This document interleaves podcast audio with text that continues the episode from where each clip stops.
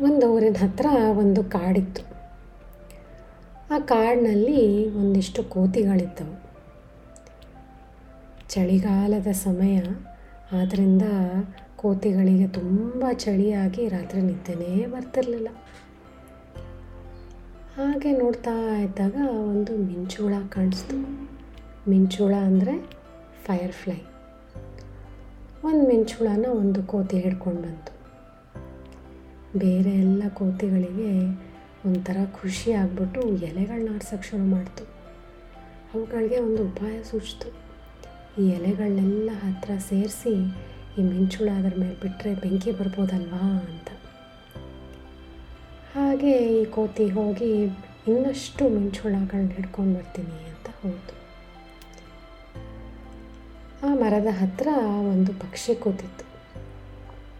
ಆ ಪಕ್ಷಿ ಕೋತಿಗಳಿಗೆ ಹೇಳ್ತು, ಎಲೆ ಕೋತಿಗಳೇ, ಇದು ಮಿಂಚುಳ ಇದರಿಂದ ನೀವೇನೇ ಮಾಡಿದ್ರೂ ಬೆಂಕಿ ಬರಲ್ಲ ಅಂತ. ಕೋತಿಗಳಿಗೆ ತುಂಬ ಕೋಪ ಬಂದ್ಬಿಡ್ತು.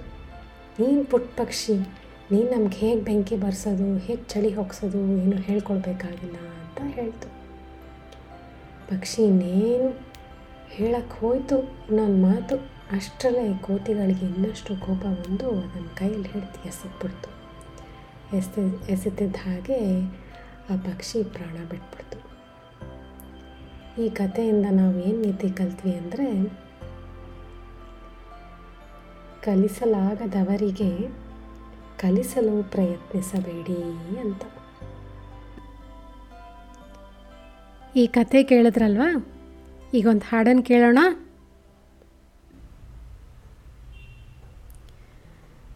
ಲೋಕದ ಕಣ್ಣಿಗೆ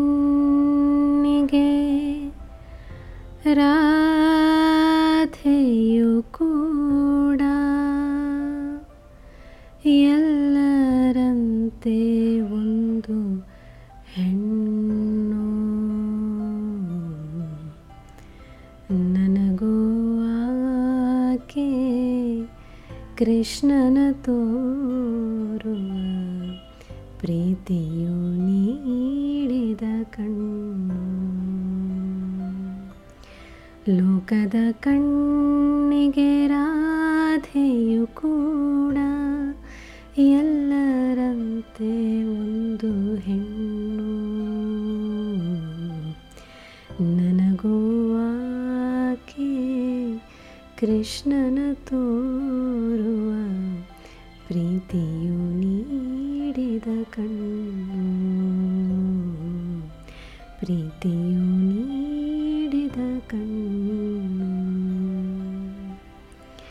ತಿಂಗಳ ರಾತ್ರಿ ತೊರೆಯ ಸಮೀಪ ಉರಿದರೆ ಯಾವುದೋ ದೀಪ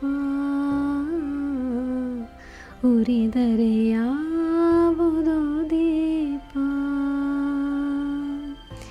यारो मोहन यावराधे गो। यारो मोहन यावराधे राधे गो। पडु तिरुवनो परितापा। पडुतिरुनो परिताप। लोकेरा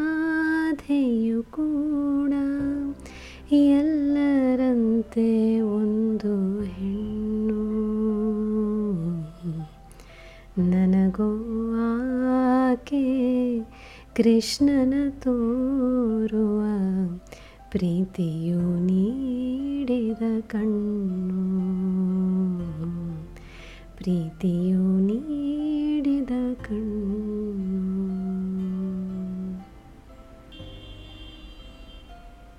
ಈ ಕತೆ ಮತ್ತು ಹಾಡನ್ನು ಕೇಳಿದ್ರಲ್ವಾ? ಮತ್ತೆ ಇನ್ನೊಂದು ಕಥೆ ಮತ್ತು ಹಾಡಿನೊಂದಿಗೆ ಸಿಗೋಣ. ಕತೆ ರಮ್ಯಾ ಜೊತೆನಿಂದ ಈಗ. ಬಾಯ್ ಬಾಯ್